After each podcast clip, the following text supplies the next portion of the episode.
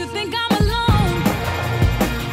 But being alone's the only way to be. When you step outside, you spend life fighting for your sanity. This is a cold war. You better know what you're fighting for. This is a cold war. Do you know what you're fighting for? If you wanna be free, below the ground's the only place to be. 'Cause in this life. Hide a Heart of War. An Avengers Marvel Cinematic Universe fic. Written by RayShippouUchiha. Read by Dr. Fumbles McStupid. Summary. You've got war in your heart, boy. Howard sneers. Don't even try and pretend to be anything but what you are. Tony feels the familiar burn of a flower mark being etched into his skin, but he doesn't look. Doesn't try and check to see what it is. Instead, he keeps his eyes on Howard, and his hands cupped around his bleeding mouth and nose. Chapter 1. Every child, without fail, is born with a mark, a swirl of color that takes the shape of a perfectly formed blossom, nestled directly over their hearts and echoed on their right wrists. Twin blooms etched into the skin by some kind of cosmic force. Heart flowers, they're called. Those first blossoms to be etched on a person's skin. The ones gifted to them at the moment of birth, no matter what. More flower marks can follow in time, depending on a person's life. But the heart flower pair is always the first. The thing is, no one knows what causes them. No one knows where they come from or why they show up. No one really remembers how their meanings were divined, just that they were. It doesn't really matter, though, because even if there weren't classes and books and studies done on the meanings, people would still know. Somehow, people can always tell what the marks mean, what they stand for, even without being told. It's a universal language, a shared constant of sorts, and everyone knows that the heart flower, beyond the other flower marks a person might gain during their lives, is always the most important. The heart flower is the one that speaks the loudest, the one that represents just who a person is deep inside. So when Anthony Stark is born with a large clump of yarrow flowers etched into his skin, directly over his heart, and mirrored on his right wrist, the petals red as blood, and the centers little sunbursts of yellow. There's a deathly kind of quiet in the delivery room. No one, not even the Howard Stark, wants a child with war in his heart. Unlike most people, Tony's heart flower isn't alone for long. His first flower mark shows up by the time he's a year old. A sprig of tiny, delicate white walnut flowers etch their way onto the skin behind his right ear, with a frigid kind of burn. A ball of crimson sycamore blossoms find their way onto the skin behind his left, not 10 seconds later. His intellect and curiosity etching themselves in turn across his skin for the entire world to see. Neither Howard, with his grandeur-filled ash blossom, nor Maria, with the magnificent beauty of her calla flower, because they've never been father and mother, not for him, not for Tony, have much to do with him as he grows. The most they do is shove a thick leather band at him to cover his wrist, and make sure he knows just how much trouble he'll be in if he lets anyone see his heart flower. It doesn't take him long to realize that, to know with a deep kind of certainty that they don't particularly care for him. By the time he's 4, his first circuit board in hand, and a freshly slammed door in his face, Tony knows it for truth. The freshly blossomed yew flower that burns its way onto his ribcage is proof of his sorrow. He's 6 when Howard shoves a tumbler of scotch into his hand and tells him to drink. Tells him it'll put hair on his chest. Tells him it'll make a man out of him. Tony doesn't want to be a man. He just wants to build, wants to create, wants to be Tony. He drinks it anyway, though, because he's also still desperate for Howard's approval, for Howard's anything. The vibrant red hand flower that burns its way into existence underneath the sorrow of his yew blossom is a warning all on its own. He builds his first engine at 7, but it isn't good enough for Howard. Nothing ever is. The small white syringa flower he finds later on that night, nestled beside the yew and hand flower, is to be expected. Disappointed expectations are their own kind of pain after all. Tony tells Howard he doesn't want to build weapons one day. He tells him that he wants to make robots, wants to make planes and computers and a million other useful things. He doesn't want to hurt people.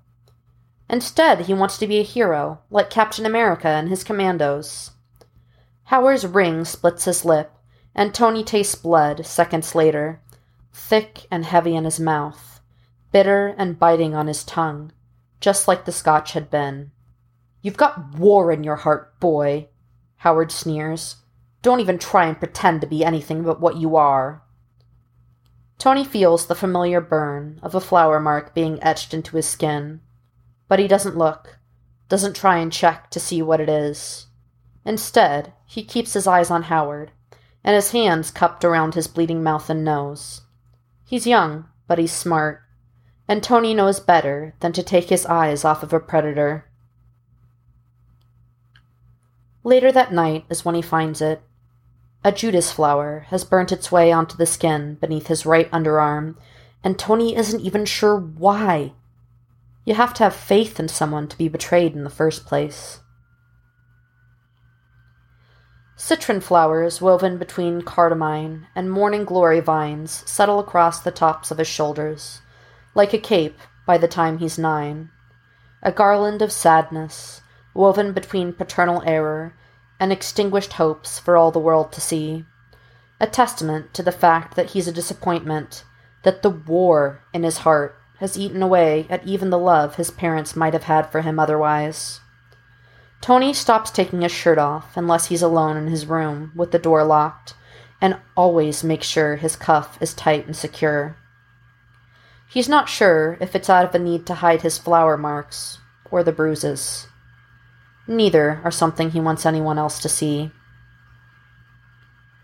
Jarvis is his only true solace, him and the fleeting figure of Aunt Peggy, who whirls in and out of his life over the years. Jarvis, whose heart flower is a cress flower, a sign of stability in Tony's rough world. Aunt Peggy carries a clover flower and wears the dignity it foretells like a shield. But she always has a smile and a hug for Tony when she comes around. She always has time for him, has soft, caring hands and warm, safe arms. The twin red chrysanthemums that blossom across his left pectoral at 10 are a relief. "I love," they scream to the world. "I love, I love, I love." And he does. God, he does. He loves them both. And it's a relief, because he almost wasn't sure if love was something he could feel. But he does. Tony grows. He graduates high school and goes off to MIT, too young and too small in so many ways, but far older in all the ones that really count. Clematis flowers burn their way across the back of his neck at 14, and Tony laughs and laughs and laughs, because his mind is a lot of things, but beautiful isn't one of them. Rhodey is, though. Rhodey with his cactus flower that screams of his endurance. Rhodey who pulls him out of frat houses when he's had too much to drink. Rhodey who stops dozens of hands from touching him when he's too out of it to know better. Rhodey who keeps him fed and relatively in one piece. Rhodey who ruffles his hair and laughs at his jokes and doesn't ask anything from him except for Tony to eat and sleep and generally try and take care of himself. Rhodey who asks him once what his heart flower is because Tony refuses to take his shirt or his cuff off around him. Rhodey who goes quiet and kind of sad when Tony pushes back his shirt sleeve and rips his cuff off, only to throw it onto the ground between them like a gauntlet. And as he turns his exposed wrist over and shows him, Rhodey who pulls him close, who touches him without hurting him, who never looks at him different, even after he finds out that Tony's heart is filled with war. Rhodey, who takes him under his wing, and makes those two red chrysanthemum blossoms become three. There are scars on the palms of his hands, beneath the flower marks that have unfurled there. Red balsam blossoms across his right palm, and burdock across his left. Two different ways to convey the same message. Touch me not. Tony doesn't like to be handed things anymore. Howard made sure of that. By the time Howard and Maria die, by the time Jarvis goes with them, Tony's a tapestry of blossoms. His entire right side is covered with blooms whose meanings he wishes he could erase. Yew and oleander mixing with helenium and Judas tree flowers, until there's barely any blank skin left from his shoulder to his waist on that side. Sometimes he wonders if there'll ever be anything else for him, if he'll ever have room for anything else. Filled up halfway as he is with sorrow and pain, with betrayal and tears. Tony can't help but wonder if there will ever be love for him.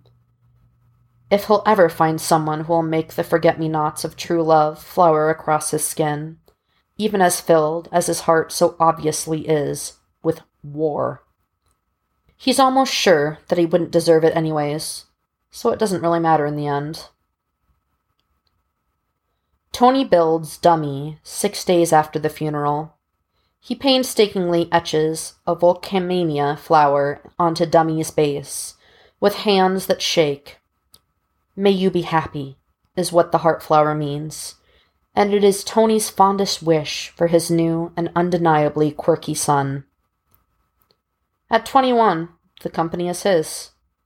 At 22, a narcissus flower blossoms across the arc of his left hip, and for the first time in his life, Tony seriously considers trying to carve off one of his flower marks. He remembers the narcissus that had swept across the entirety of Howard's right forearm, a testament to his ego. Tony doesn't want to share a blossom with Howard, even if the bastard is long dead. Yu gets a patient Galarum, Butterfingers, a Frazinelia for his fiery nature. And Jarvis, when he comes, gets a ragged robin flower coated into his sequences because he's filled with wit. By the time he's 25, Tony's biggest secret, besides his heart flower, is the large cluster of sorrel flowers that takes up the entirety of his left thigh. There are 4 large blossoms, one for each of his bots and Jarvis. They're his children, and he loves them. Tony has more flower marks than any one person he's ever met. They spill out across his skin in swirls of colors and shapes, paint his past and his heart across his skin in a million revealing ways. He wears long sleeves and pants most of the time, because of that, and a specially designed body paint when he goes out to a party that makes his skin look blank and clean. There are rumors that he doesn't have a heart flower because of that, rumors that he's soulless on top of everything else. They're obviously ridiculous, though, because he wears a cuff, and he does have a few flower marks that he doesn't bother to hide, mainly the ones on his hands and behind his ears, the cluster of blooms on the back of his neck. It doesn't stop the whispers, though. But then, nothing ever really does. Pepper is beautiful with her purple columbine blossom and her matching resolve to win. For a while, Tony thinks he could love her, could have forget-me-not spill out across what's left of his skin for her. But then he sees the way Happy, with his hearty cranberry flower, looks at her, and he lets the thought go. She's too good for someone like him anyways. Too good for a wreck of a man with war in his heart. Afghanistan comes, and with it, all of the horror that Tony knows will haunt him for the rest of his life.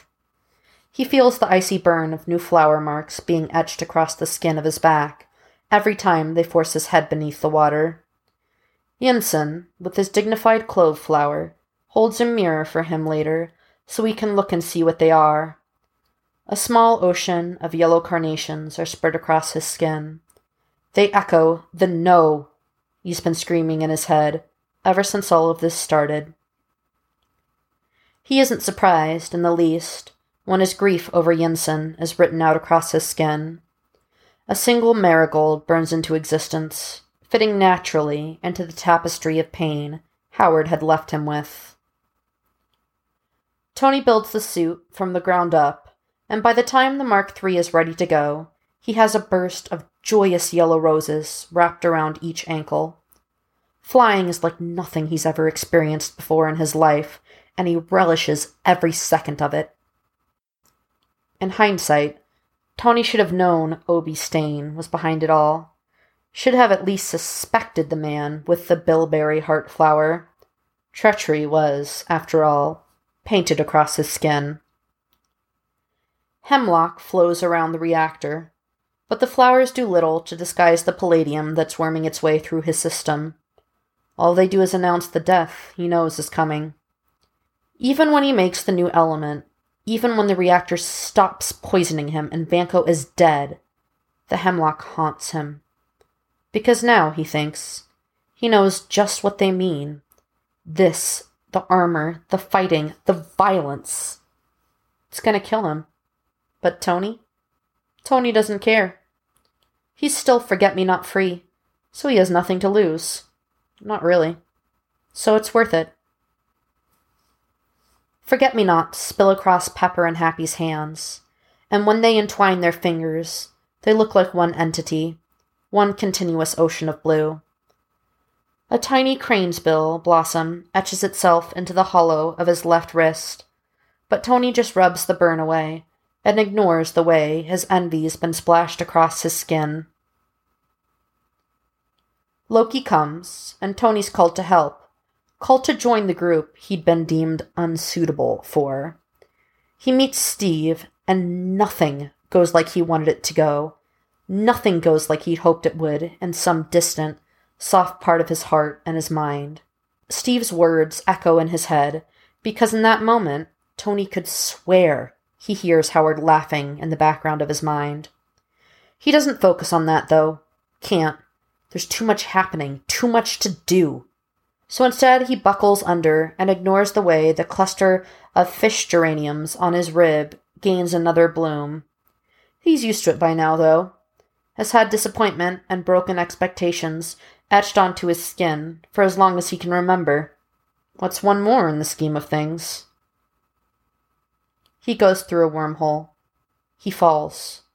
The cypress flowers he finds scattered across his collarbone aren't a surprise.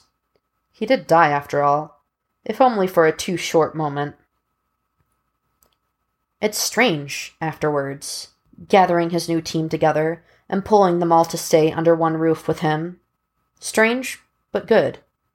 It doesn't take long for pear flowers to dot their way down his spine, a testament to his affection for the mismatched and raggedy little family he somehow found himself a part of. There's Bruce, who swears he lost his heart flower when he gained the Hulk, but Tony knows better. Bruce's skin might be clean now, but the Hulk's isn't. The juniper blossom that spreads itself across his great chest is a testament to how he protects Bruce, even if Bruce doesn't see it that way. Thor's people don't have heart flowers at all, which is strange and vaguely unsettling. But they all move past it when he tells them of auras and how he sees them all crowned in robes of light. Clint has a smattering of marks, nowhere near as many as Tony does, but more than a handful. His heart flower is a hawkweed blossom, and the quick-sightedness it signifies suits him so well it's almost ridiculous. Tony had thought Natasha would be the most difficult to deal with, but she isn't. Her red peony stands for devotion, and when he sees the way she looks at Clint, well, Tony finds that he isn't that surprised at all. Plus, the matching strands of forget-me-nots they both have across their trigger fingers says a lot, even if they both insist that love is for children. In the end, it's Steve that gets to him the most, because of course it is. His black poplar flower suits him well, his courage written out across his skin. The swaths of marigold that cover his biceps suit him far less. The sight of his grief, his loss, makes Tony's own stomach twist, because he would take that pain from Steve if he could, would give him back his life and Bucky and all that he's lost, if it was possible. But he can't. And hell, Steve probably wouldn't accept it from him, even if he could. 6 months in, and Tony ignores the yellow acacia flower that blossoms across his right knee. He doesn't have time for a secret love. A yellow tulip etches itself across the top of his right foot, and Tony ignores that one too. He already knew his love was hopeless, because he knows that Steve will never love him back. Steve's got courage in his heart and grief on his arms, and no interest in Tony beyond their slowly growing, almost friendship, and their flawless teamwork in the field. No matter how his heart skips a beat when Steve smiles at him, no matter how Tony finds himself taking every opportunity he can find to spend time with him just for the chance that he'll do it again, none of that matters, because Tony carries war in his heart and too much sorrow to ever share. He knows better than to get his hopes up. Forget-me-nots are not for him, and they never will be. Then things change. S.H.I.E.L.D. falls, and Steve limps back to the tower with a new friend under one arm and an old one under the other. Sam Wilson has an osier blossom, and the frankness it stands for fits him to the T. Bucky Barnes is the even bigger surprise, even if Tony has to admit that his bluebell heart flower is more than a bit ironic, given the fact that it stands for constancy. Still, Tony takes them both in, gives them rooms in the tower without a second thought. He wanders back down to his workshop after the introductions are done, and puts up a new folder for each of them in his project queue, because they're his now, and that means he needs to make sure they're outfitted. The two new guys slot seamlessly into place in the tower. Sam gets on with Clint and Natasha like a house on fire, and Tony's never seen Steve as happy as he is when he's with Bucky. It hurts, in an absent sort of way. The way that Steve smiles at Bucky, brighter and happier than anything Tony's ever been able to draw out of him. It doesn't help that Tony can't bring himself to hate Bucky either. Can't bring himself to dislike the guy at all. Once he's shaken the majority of Hydra's programming, he's a spitfire, equal parts charming and sarcastic, and right up Tony's alley. He seems to like Tony in turn, too, which is just as bad, because now Bucky spends a good chunk of his free time in Tony's workshop, playing with the bots or reading on the couch. With him comes Steve, sketchbook in hand, and the smile that hasn't left his mouth in weeks firmly in place. They settle in like they've always been there, and Tony just watches them out of the corner of his eye, with something like disbelief and awe warring inside of him. He's not sure why they're there. He just knows it's going to hurt when they leave. 3 months later, and the yellow acacia has another bloom, as does the yellow tulip. In this, as in all other things, Tony's apparently set on being outside of the norm. Why else would he fall into a secret and hopeless love twice? Especially with two people who so clearly love each other, despite all the things that have passed around and between them. There's no room for Tony there. No room for him between the two of them. Steve's heart is filled with courage, and Bucky's with constancy. There's no room there for the war that Tony carries with him everywhere. Thor's back in Asgard, and Sam's out on a date, but the rest of them are all settled down in the common floor's living room, when the questions Tony's been subconsciously dreading the entire time finally get asked.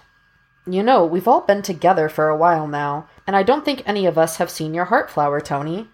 Clint's the one to bring it up, because he's never met a sensitive subject he didn't like to tap dance on, even by accident. I mean, we've seen some of your flower marks, but you normally wear that cuff and sleeves and pants all of the time. Why, Birdbrain, if I didn't know better, I'd think you were trying to get me to take my clothes off. Tony tries to deflect, because the last thing they need to see is what he carries on his skin. He's right, you know. Steve chimes in with a small grin. You've practically seen all of ours by now, Tony. I don't think we've even seen you in short sleeves yet.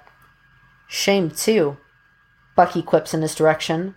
That smirk Tony's grown to equal parts love and hate tugging at his lips. I'll bet you got a real fine set of marks beneath all that silk, Stark. Careful, Barnes, or you might make me blush. Tony kicks back in his chair, legs spread wide and deliberately nonchalant. S.H.I.E.L.D. never was able to get a full account of your marks, Natasha puts forth. Used to drive Fury crazy that he couldn't find a single person to confirm your heart flower. Ah, the joys of Stark Industries' standard waterproof body paint. Tony raises his glass in her direction. Foiling spies and paparazzi since its inception. But you do have other flower marks besides the one we've seen, don't you, Tony? It's Bruce who asked the question. Sure do, Tony answers him automatically, because he's always had a soft spot for Bruce. How many? Steve cuts in. A lot, is all Tony says. 5? Clint asks, brows arching when Tony shakes his head. 10? 15? 20? Fucking more than 20?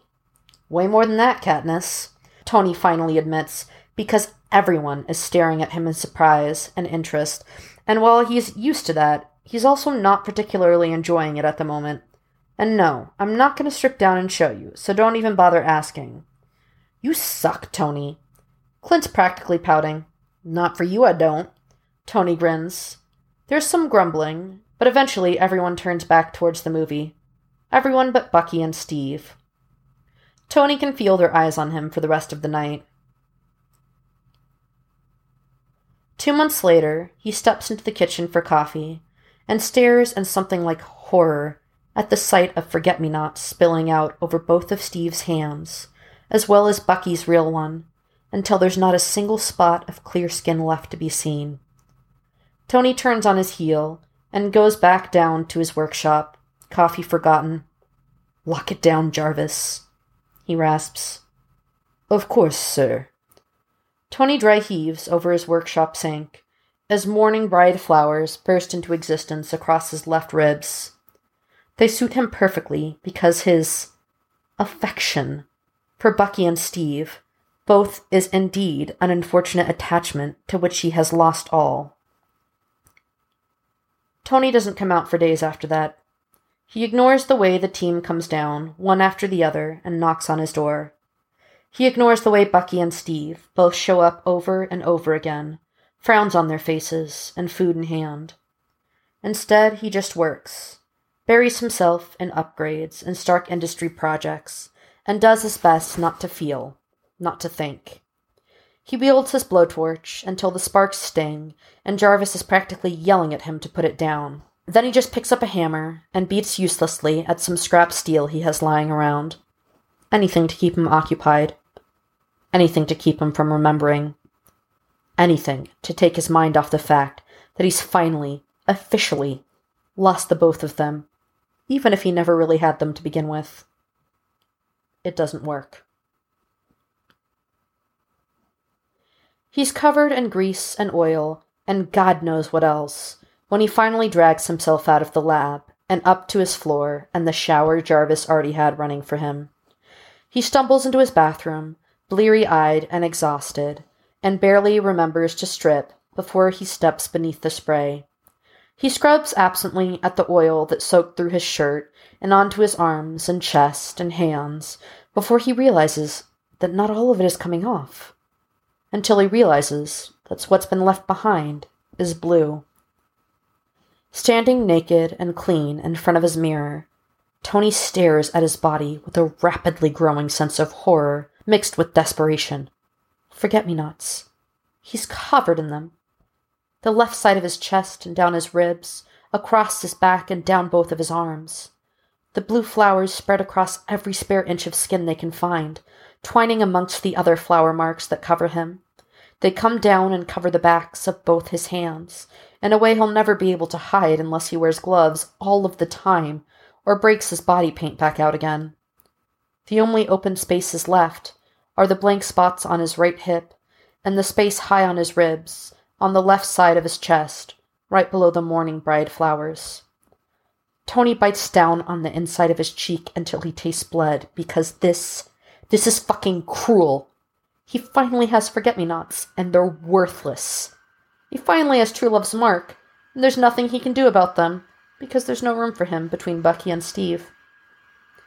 Tony slides down until he's sitting on the cold bathroom floor, buries his face in his hands, and cries.